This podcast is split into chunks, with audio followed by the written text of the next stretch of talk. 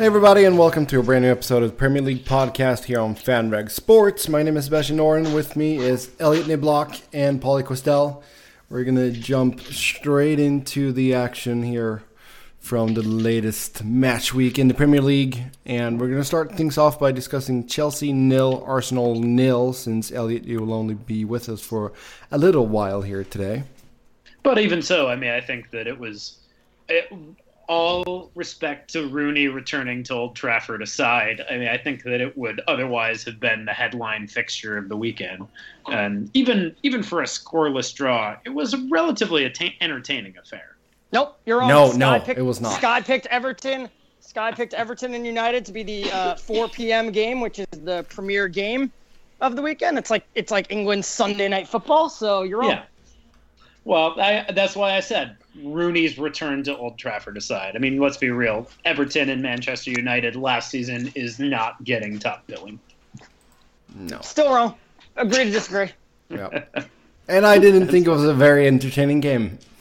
Nah, I don't know. I mean, there there were chances at both ends, and it was a pretty open first half. I mean, I think that it was disappointing to not get a goal in the second half, particularly from an Arsenal perspective, seeing Mustafi's goal ruled rightly offside, and then also with Chelsea going down to 10 men, but with only three minutes left on the clock, you know, even with stoppage time, it would have been tough for Arsenal to press for an equalizer realistically. Let's let's be honest, and we'll we'll get to it later. But after what we sat through on Saturday, chances at both ends was like the greatest thing you could have asked for from this game. Yeah. It was a lot better than Tottenham Swansea, we'll say that. or anything Yes. that we watched on Saturday. I mean, I feel like like I said, should have had a goal in this one, though.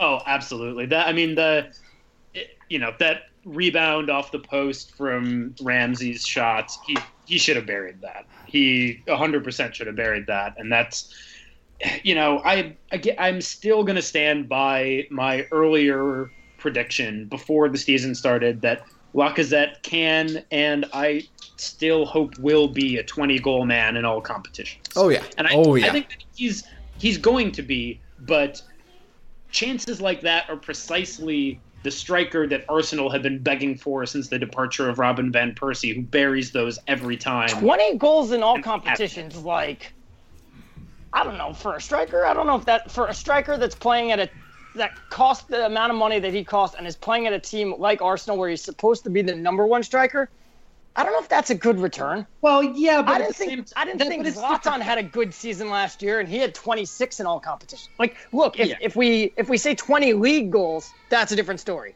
But 20 in all competitions is i don't know. Uh i don't know. I, just, I know he won't keep pace with harry kane so Well, i guess he won't be keeping pace with olivier giroud either No, but I mean, it would be actually interesting to see players coming over though from different leagues and seeing how they actually manage their first season in England. Um, you know, I, I definitely feel like Ibrahimovic had a good season last year. He was United's best player. So, um, Yeah, I mean, i feel like people also- that come from france uh tend like the french league tend to adapt better than people that come maybe from spain or from germany I know, Pauly. they do we'll- i we'll- have no research on that no yeah, research on that I was gonna say, hunch. Pauly, until Thursday, you're gonna get some homework. yeah So we'll see I if, mean, but- if 20 goals in all competitions is actually fairly decent for your first Well, season in England. And and also, let's be real. He's going to play not at all in the Carabao Cup unless Arsenal make the semifinals, and he's going to play l- limited, extremely limited in the Europa League because it's the Europa League, right? Like it's I don't know. Yeah, you started Alexis Sanchez and Mesut Ozil in the Europa League, and then you went and played Chelsea and didn't start them.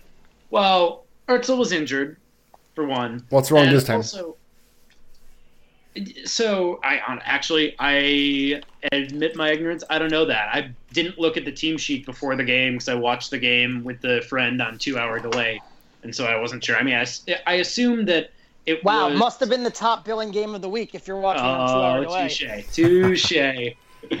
uh, but I mean, the thing is that like it was. It, it wasn't. I heard some rumblings from the Arsenal faithful that oh maybe this was a just drummed up falsehood injury that didn't actually take place and this was an excuse. No, it wasn't. Like the manager mentioned that he was injured in training following the previous fixture in the Europa League. Clearly, you're right. You're right. You're right because no manager in the Premier League has ever lied to the media. okay. So you're right. Yep, we got to believe him now.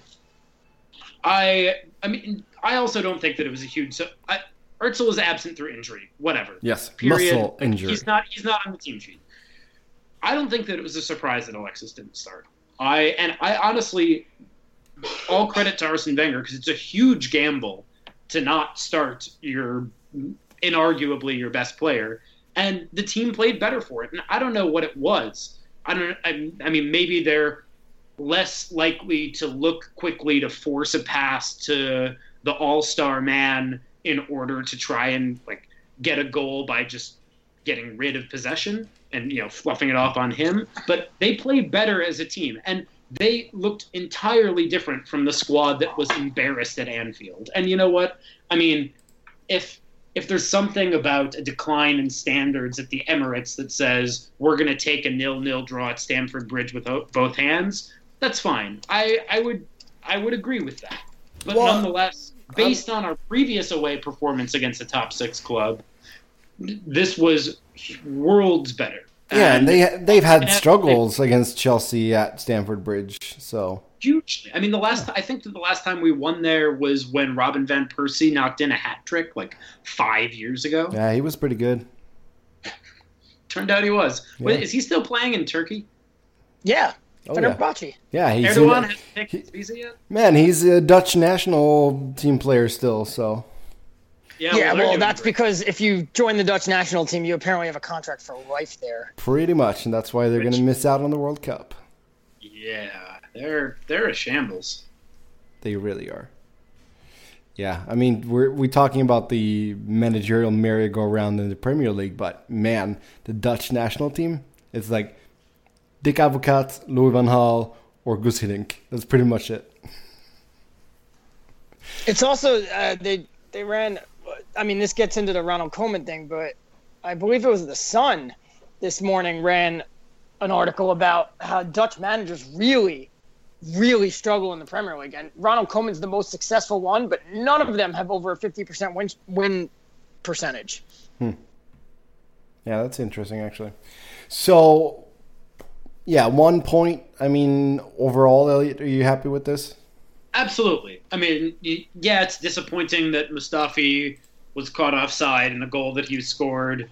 Yeah, it's frustrating to end a game against 10 men and not have a, a goal to show for it, but I, I really but you, uh, yeah, but the 10 the, the sending off was in like the 87th minute. Yeah. What did we and think oh, about that? Though? Awesome. Oh, oh, boy. Yes. It, it was we got crazy wild David Luiz and yeah. I was so oh, excited God. for that. And then, well, and, and he was he had such a good game up until that point too, and then just like it was such peak David Luiz because it was so yeah. avoidable if he would just have cleared the ball like two seconds before that, but instead, David Luiz is gonna David Luiz, and he starts dribbling the ball up the field, takes a heavy touch, and then goes crazy. Now, Elliott, what did you think about the rashness of the challenge? yeah, I mean, it was completely rash. Like I, it was strange too because as he was, I mean, he was on the ball and he took a slightly heavy touch and then seemed to hesitate and then lunged in. I mean, I don't, I don't think that he was trying to break Kolasinac's leg or anything, but I do think that he could have, and I think that it was a rightful straight red. Right. Okay. So I like happened to be looking down. I think I was glancing at my phone and then all of a sudden I hear the announcer go, "Oh my God, David Luiz!" and like that's terrible. Like I look up and boom, red comes out, and the, the commentators are both just like, "Oh, that's terrible," and da da, and and my phone starts blowing up like, "Oh God, David Luiz!" and one of my friends who's a couple of friends who are Arsenal fans, they're sending in the text being like, "Yo, he needs to get like a massive suspension for that." Oh no, he'll get three and games. Then I, and then I watch the replay, and then I watch the replay. I'm like, that's not like a vicious play. I was like, he came in late. I was like, or he was going for the ball. I think he hit the ball, and but like his studs were over the ball, and he hits. I think he hit the ball first, but still got him with your studs up high, straight red, no question yeah. about that. But I was like, it's not vicious. I was like, that's just you know a straight red. I was like, I don't think there was anything else wrong with that other than it's just what you did by the book gets a red card. Yeah, and here's here's the other thing I'll say about this is that I think that it wasn't as bad as the Shawcross challenge on Aaron Ramsey several years ago. But I also think that, and this actually, you know, relates to the previous match day with Manchester City, um, and that like, I I don't think that it was that much worse of a challenge from Shawcross. But then again, Shawcross snapped Aaron Ramsey's leg in half, and if it had happened that way for, you know, if it was a dangerous it was dangerous play as you said rightful red card i don't think that it was totally horrific but there's something to be said for you know like yeah okay he was going for the ball last week but he cleated the goalkeeper in the face. And so you're gonna get sent off for that. It's, Yes. uh, you know my friend used this analogy it's just like yeah if you're speeding and you don't hit anybody you might you might get pulled over and you might get a citation and that's fine. But if you're speeding and you hit a pedestrian, you're to end up getting in far more trouble. And you know what? You should be because you're breaking the rules and there's that's why they're in place to protect players. I I think Kolasinac is lucky to get away from that without a broken leg. But at the same time, he looks made of sterner stuff than just about anybody else I've seen. Like he's a Bosnian train. You can go up studs up against him and you'll just come off with your boot broken. Yep, we're going to say goodbye to Elliott there and take our first break. When we come back, we'll talk about the happy times going on right now in Manchester. So stick around.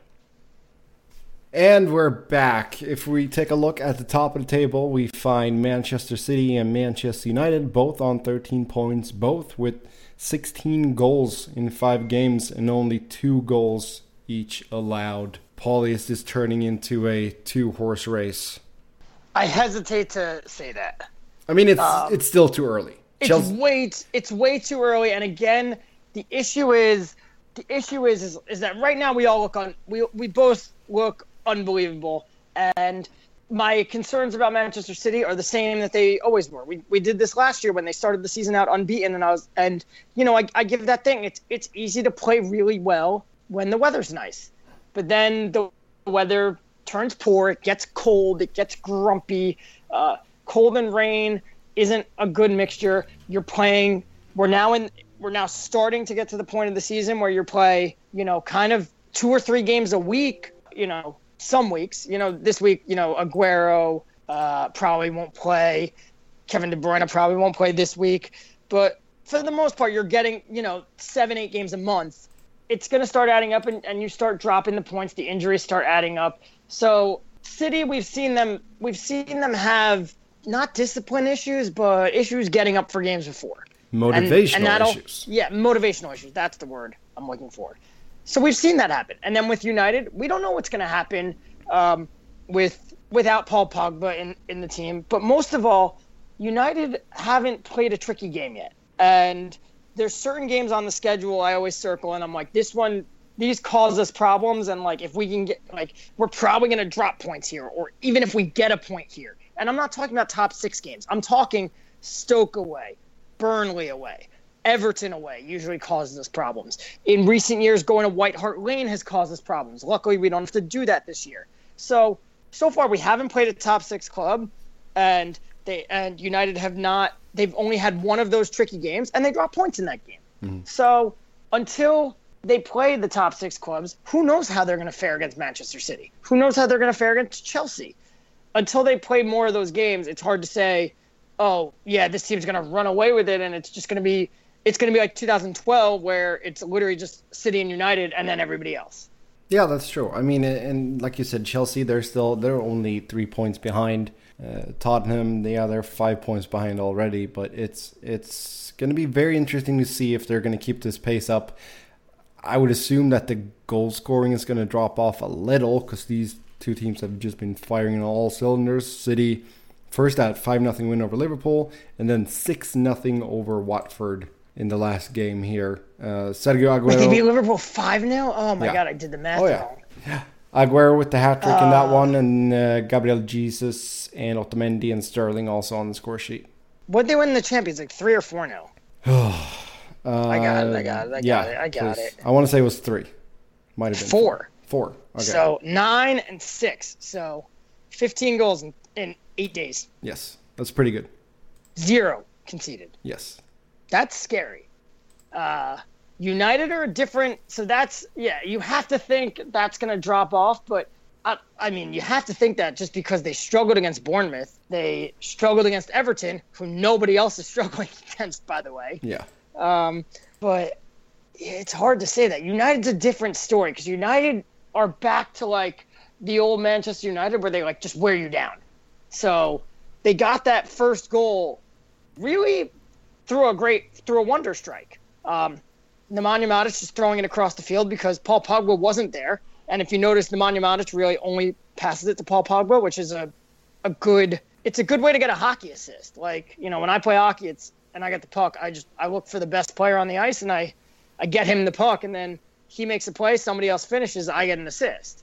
Uh, so Matic does the same thing. So now Pogba's not there. He hits it across in Valencia with a fantastic strike, but that's what United needed because they were dominant. This was classic last two, three years of United. Dominate possession, no goals coming from it. Not really even any great chances other than that one Lukaku chance that he shot wide. Yeah.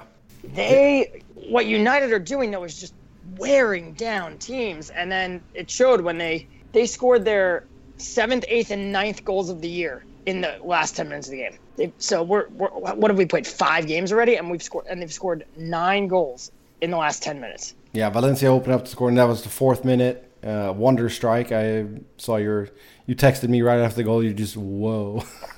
Yeah, and then Mkhitaryan, 83rd minute, Lukaku, 89th minute, and then Martial on a penalty in stoppage time. So, I mean, it ran away a little bit at the end there, but at the same time, I mean, United just kept their foot on the gas throughout the whole game.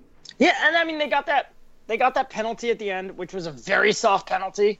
I was surprised it was given. Schneiderlin slides in, wins the ball off of uh, off of Martial, and then after doing that, as he's continuing his slide, his arm, which is nowhere near the like nowhere near his body, touches the ball. Which yeah, that's a penalty, but at the same time, there was like 30 seconds left in the game. He had already broken up the scoring chance illegally, so that could have easily been a case of like the ref being like, "There's 30 seconds left in the game. You're up three 0 I'm not giving the penalty." And then he gives it, and it was, I was shocked. Yeah, but it looks good on paper at least. Uh, what else do we have to say about this game? Wayne Rooney coming back to Old Trafford. Yeah, he got the reception he deserved, and uh, I did say, you know, the best case scenario would be we go up four 0 Rooney scores, we get to cheer him. We got the four 0 but not until Rooney left the game, and the reason for that was because of Rooney. If you would have noticed, Rooney was pretty much the only Everton player that was that was playing well. He was everywhere, and he was their best midfielder. He was getting back a lot of when we were attacking. A lot of our attacks ended because Rooney was making good plays. The problem with that was he was playing center forward. So uh, when he dropped all the way back and was breaking things up, there was no outlet because that was supposed to be him. So I guess it's more of like a Everton need to figure out the same thing that everybody else needed to figure out over the last three years. Where do you play Rooney? Yeah, and I mean you've been high on uh, Dominic Calvert-Lewin too. I think if you can have him up front and then play Rooney behind him, maybe that that's a better fit for Right, them. and but we also said you can't play Calvert Lewin every game. He did play on Thursday in the Europa League. You also this team just kind of has a lot of number tens. Like if you're going to play Rooney behind Calvert Lewin, where does Gylfi play? Well, I mean now they had Gylfi and Tom Davies behind Rooney. I feel like you could sacrifice Tom Davies, I, I, I just think even though he's a good player. Don't get me wrong, but I feel like you could you could sacrifice him. If you look at the whole team, if you look at the whole team right now, like Rooney's their best center forward, and they have other guys that are very good at other positions. So you kind of need Rooney to be your center forward. What you need though is for Rooney to not out midfield your midfielders mm. and not outplay them at midfield. Yeah, you need that's- to step, step up then. And and what they really need, what they really really need is a run of games because let's let's be honest. Look at look at their schedule. At Man City, um, at Tottenham, or no, home against Tottenham. Uh, who did they play last week? Chelsea, and then at Man United. They played not Tottenham last week. They played Tottenham last week. They played Chelsea the week before. Mm-hmm. Right. That's that's a really difficult. Like the scheduling gods did them no favors with giving them four of the top five teams, No. and to open the season in their to open the season in the first five games, they need just a run of playing teams that they that they're better than, just so that they can get their their get their mojo back. Oh yeah, absolutely. I mean, they they they're sitting at you know four points. They only scored two goals, allowed ten. So uh, yeah, they just need a good run of fixtures, and I think they'll be fine. I think Koeman is doing something well over there, and I think that they'll you know it's not going to be top six. That's just too tough. But seventh, I mean, that's what they can aim for basically. Yeah, and I, at this point, I don't even know if you aim for seventh. I think you just sit there and say, like, look, you know, seventh is kind of like winning the rest of the league. And you did it last year. It's hard to repeat that. And you, you brought in a new manager. You're bringing in a lot of players. There's a lot of competition for it. You know, maybe, all right, so maybe you fall to 10th this year. Maybe you fall to 11th. That's fine. Retool, get ready for next year. Yeah, but also, same, I mean, at the same time, at the same time, though, who else is going to beat you? yeah, I mean, they went out and they actually spent some money this offseason. Yeah, but you're you have to you literally have to gel the, those players. Like you know, it's it's not like you it's not like you spent a lot of money on Gylfi Sigurdsson because you said he's going to really complement Lukaku. So Lukaku is a player who played in the system last year, and for argument's sake, let's say he was there, so he's so he knows what he's doing tactically and everything with the manager. And now you're adding a player that's, you know, going to help him out, and his game is going to help him.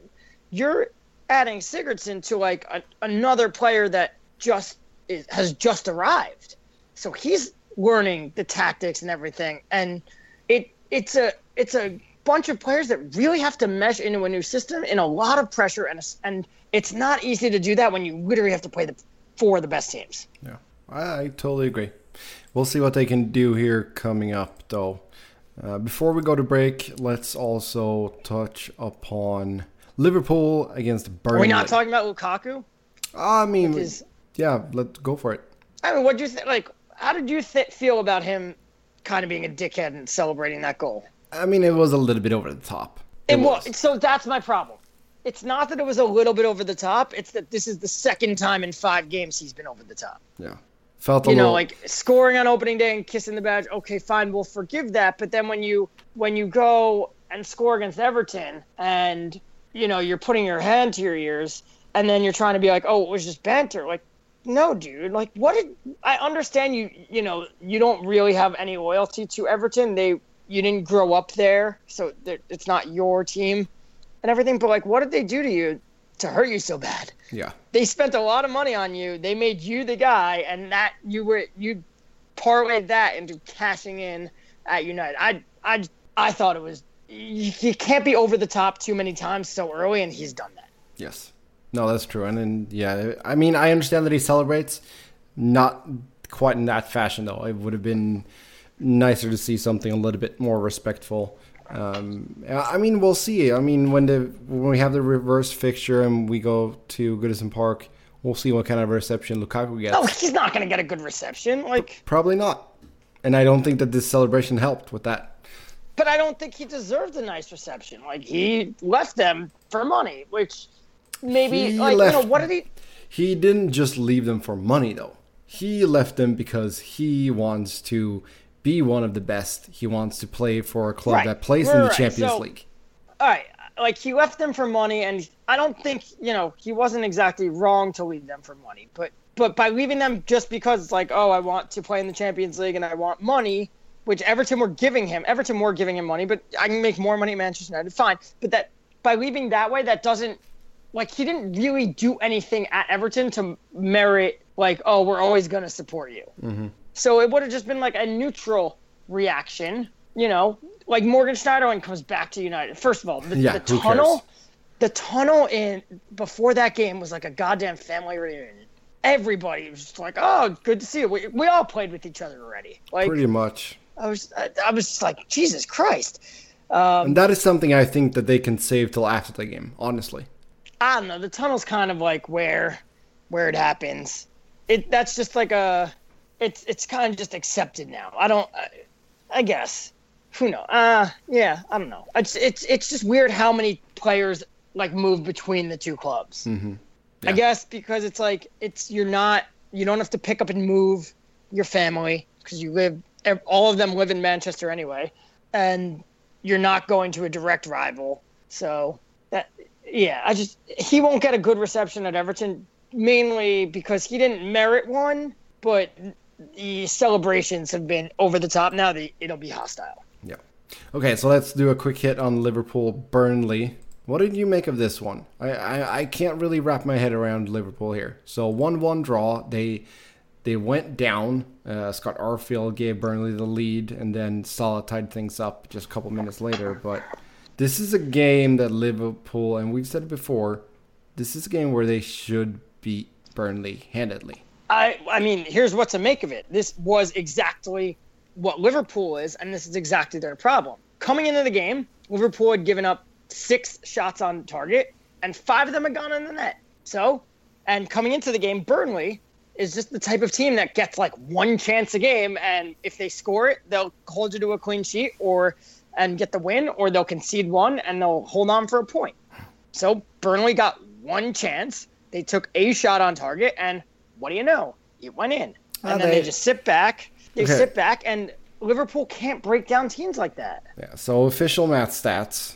We got possession of 71.3 to Liverpool. We got nine shots on target, 35 attempts. Whereas Burnley, ergo, 28.7% possession, four shots on target, five overall attempts. Yeah, it's just. I mean, when it when it comes down to it, Liverpool's Liverpool's given up more goals for shots on target than anybody else in the league, and that's their problem. Is that's their problem defensively? Like Jurgen Klopp is, is saying all the right words with when it comes to Loris Karius and Simon Mignolet and Yeah, but they're not- they're it- not good enough.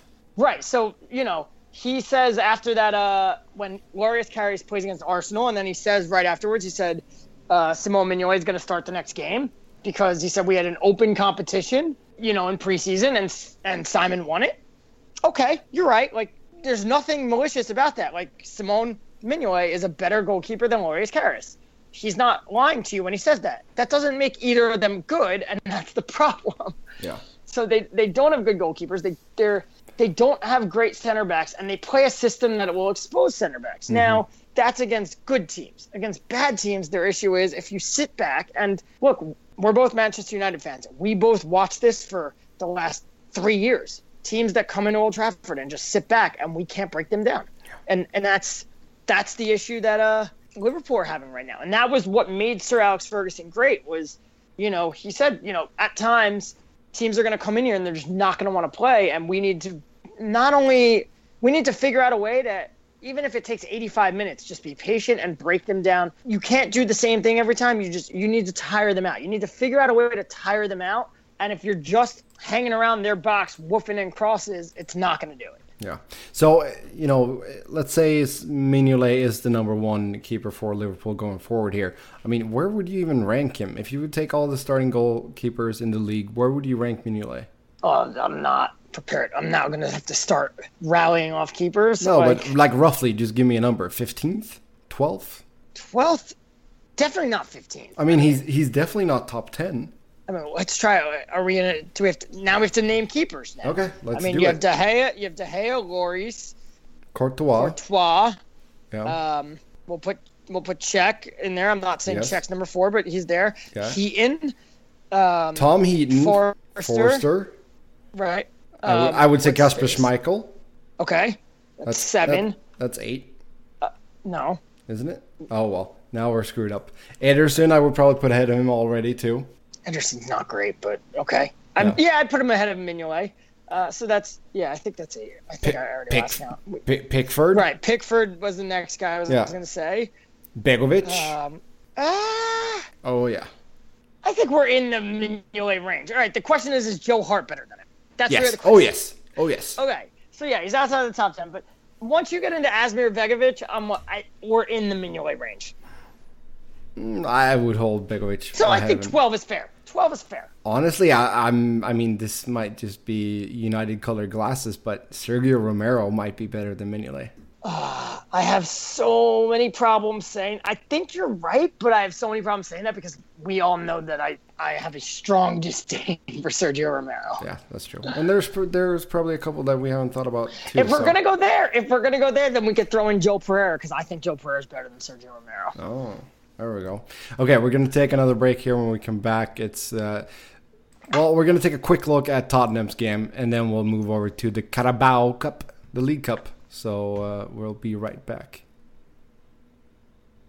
Okay, so quick hit on Spurs here. Disappointing game for them.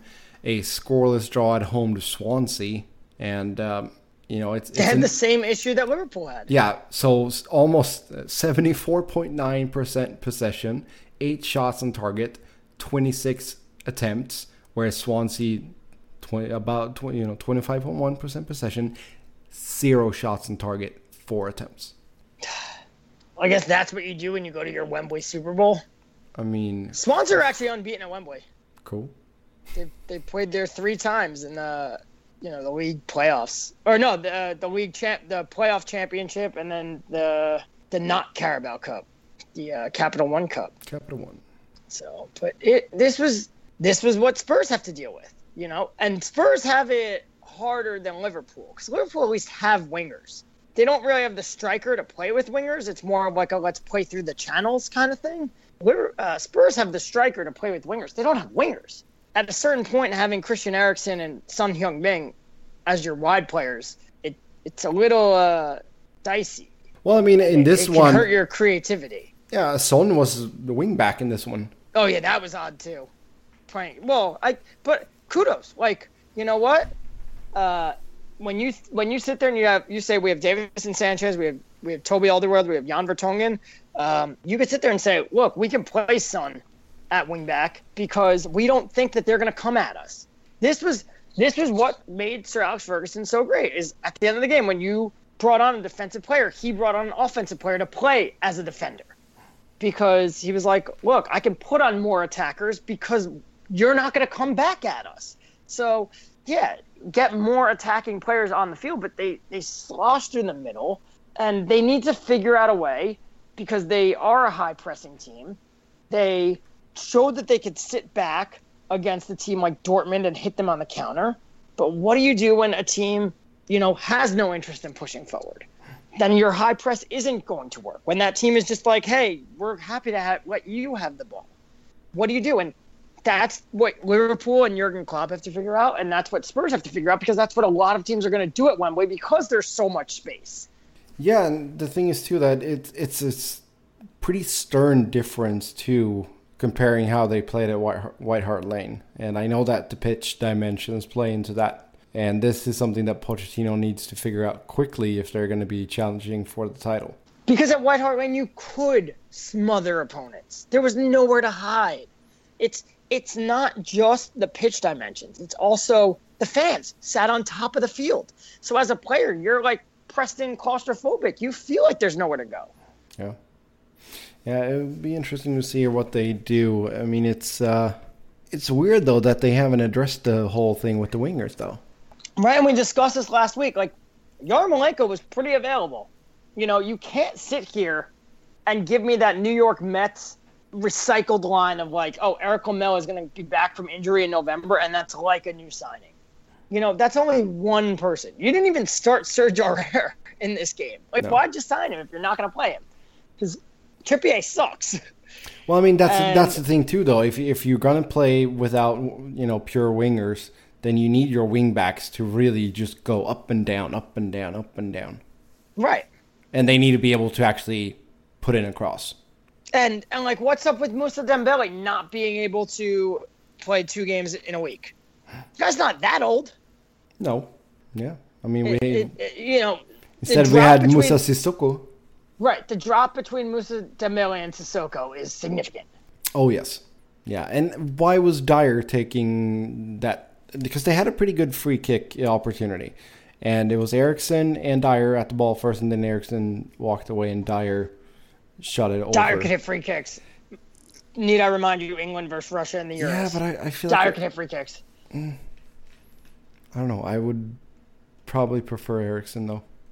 I don't know. I mean, if, uh, we'll be remorse right now if the Spurs fans are listening to us for not mentioning Mike Dean's horrific game and missing two pretty clear cut penalties, which Yeah. certainly affect the outcome of the game. But you know, someone sent sent me something yesterday where it was like, oh, or it was actually Saturday. It was like, you know, we failed to win or we failed to break down Swansea because Mike Dean couldn't give a penalty. And it's like, no, you didn't fail to break down Swansea because Mike Dean didn't give a penalty. Yes, maybe if he gives one and you go up 1 0, the game opens up and then you break them down and you win 3 4 0. Maybe. But you didn't fail to break them down because of the missed penalties. You can blame not winning on missed penalties, especially when they are clear cut. But there is a difference. Oh, absolutely. So, other than that, though, Saturday pretty drear, except City stumping of Watford. I mean, no, we're not going to call City stumping Watford not drear. That was pretty, that was a boring game. This was like You can't call- you can't call us- enjoy this game. You can't call a six nothing a drear game. That game was over so quickly. I, I was like, I want to watch something. I like had to drag out. All right, so first of all, the game start. The day starts with Palace and Southampton. Which Yeah, that terrible. that wasn't great. Then we only get one TV game, which was uh, the City thumping of Watford, which was so boring by like the 50th minute that I had to drag out my uh, my laptop to fire up NBC Gold just to find another game to watch. Liverpool Burnley, that one sucked. Uh, Huddersfield and Leicester should have been good, wasn't. Stoke Newcastle, pretty bad. And uh, I know I sold NBC Gold on you guys last week. Still worth the fifty dollars by far, but that game, like, normally when you stream stuff, like there's a slight delay, like maybe it's a minute behind. Yeah. NBC Sports Gold is like in a different time zone. I mean, like, I saw on Twitter, like, oh, like I still had the Huddersfield game on. Like, I saw on Twitter, it was like Huddersfield, like, full time. Like, they tweeted, like, full time, like, that's it, 1 1 draw. And I'm like, where? where- I was like, I got 89:30 on my clock. Hmm. Like, and there's four minutes of stoppage time. Yeah, that's Like, pretty bad. yeah. But even then, you know what? Like, I'll shut off Twitter if I get an entertaining game. There was none. And then Tottenham Swansea comes on. That's it. I literally, I was in bed for that game and I didn't try to keep my eyes open. I was surprised you weren't switching over to like college football or something. Nah, the, the college football in September sucks too, but I also hate college football. But Yeah, well, luckily for me, as an Arizona State grad, the games start late as hell. It's like 11 p.m. kickoff, basically. They yeah. Maryland didn't play, so. Yeah. And But they- all the 12 o'clock in September, the 12 o'clock games suck. Yeah. I, I caught the end of UCLA and Memphis, which was a good game, but I caught the end of that. Hmm. But Okay, before we say goodbye, we're going to take a look ahead at the League Cup, the Carabao Cup, as it's now called, due to sponsorship reasons. it's And- gonna happen. Uh, you know, it, it- we got games here tomorrow and Wednesday. So, uh, quick look at the schedule here, though. If, you take a look at some of the teams from the lower divisions, who do you give a good chance of actually moving through? You got Doncaster. Doncaster goes up against Arsenal. The League Cup is so hard to predict, and like you don't even get the good team names like you get in the FA Cup. True. Uh, nothing's coming out of uh, nothing's coming out of Wednesday unless Sunderland are gonna somehow upset Everton, which I don't think they are. I mean, I could see Leeds potentially beating Burnley. Right, but that's Tuesday. Oh, that's Tuesday. Yeah, sorry. Yeah, Wednesday. Yeah, I mean, unless Chelsea decides to just rotate the whole team against Nottingham Forest, but even then, They will, and they're still gonna win. Yeah. you know. Um, I mean, I would love to see Doncaster beat Arsenal. I mean, I'd love, I'd love to see all of our rivals get knocked out, but there are just certain things that aren't going to happen. I wouldn't be surprised to see Reading beat Swansea. They're at home. Um, Bristol could top Stoke because they're at home, but you know, if we're looking for an away team to win, Brighton could beat Bournemouth. They just played last Friday. They'll play again, so Yeah, it's not not the. I don't know. I'm not, I'm I'm having a hard time getting excited for this. if you want, if you want to see the Michael Carrick, Ander Herrera midfield combination, the Carabao Cup is for you. Yeah. What games do we have on TV? Do you know that? None, no TV games anymore. No TV games. There's there's a new contract, so beIN Sport does not have the contract, which is it's actually good for us. ESPN has the uh, the, the league contract, the football league contract. So ESPN. So all these games are most of these games are on ESPN three. Um, so it's so you actually have an option of Okay, so I can watch. I can at least stream them then. That's good. Yes, you have an and there's more than one option, which is good. beIN you only had one option, so it's actually bad, and that's why the uh, championship and like League One gets like one or two games streamed a week on ESPN three now. Uh-huh. So what? I mean, this is sort of a side note. What what does beIN have left in their portfolio? Everything else, La Liga, uh, League One or League One, uh, Serie A, Oh, okay, okay. they're just they're just out of the English soccer game. Well, I mean, it's probably a lot cheaper. I think just ESPN just outbid them, really.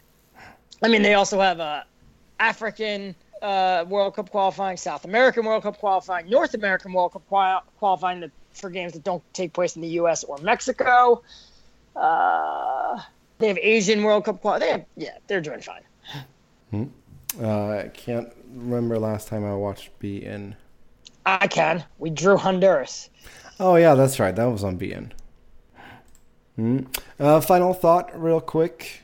Uh, I would say uh, let's talk about Rooney. We can sort of do a joint here. Uh, pled guilty for his drinking driving um, a couple of weeks ago. Got a, a two-year driving ban. Nice. So uh, not too much else to say about that. He just went up and said, "Yeah, my bad." Pleaded guilty. Nice. That's not my final thought, though. Okay, what is your final? Not thought? letting you lump it in. Okay. Uh, FC Cologne, the team that just uh, that just went to Arsenal, caused all all sorts of disruptions at Arsenal before losing in the Europa League. Then uh, went to Dortmund this week. Come on, Rudy. I know I know we were just talking about you, but um, what, Rooney? Yep. Oh, he's mad about something. Um, went to Dortmund this week, lost 5 0 to Borussia Dortmund, then said the game should, then tried, then filed a protest and said the game should be replayed because an incorrect decision was awarded on the second goal in like the 45th minute, like stoppage time. So it was like 41st plus one stoppage time. And it was, and they were pretty much arguing because that goal was awarded incorrectly. So they say we need to replay the game. Like, I'm sorry, guys, you lost five 0 and you can't you can't just say we need to redo this game because the second goal shouldn't have counted. Yeah. Like, cool, take that away. All right, maybe you don't come out as attacking in the second half. You still probably lose two or three nil. Yeah, that's true. Yeah, that's that's that's a really really weird. I should add also that Rooney's going to do 100 hours of community service. So there you have it. uh, Dude, all he did was bark a few times. Like it barely Yeah. disturbed us. No, I mean he's going to go out in the community here now and uh, 100 hours. There we go. Uh, with that, we'll say goodbye. As always, you can follow us on Twitter. I'm Seb Noren. Pauly is P. Kwestel. Elliott is Keats was better. And give FanRag Sports a follow as well. And we'll talk to you again on Thursday. Until then, have a good one. Bye bye.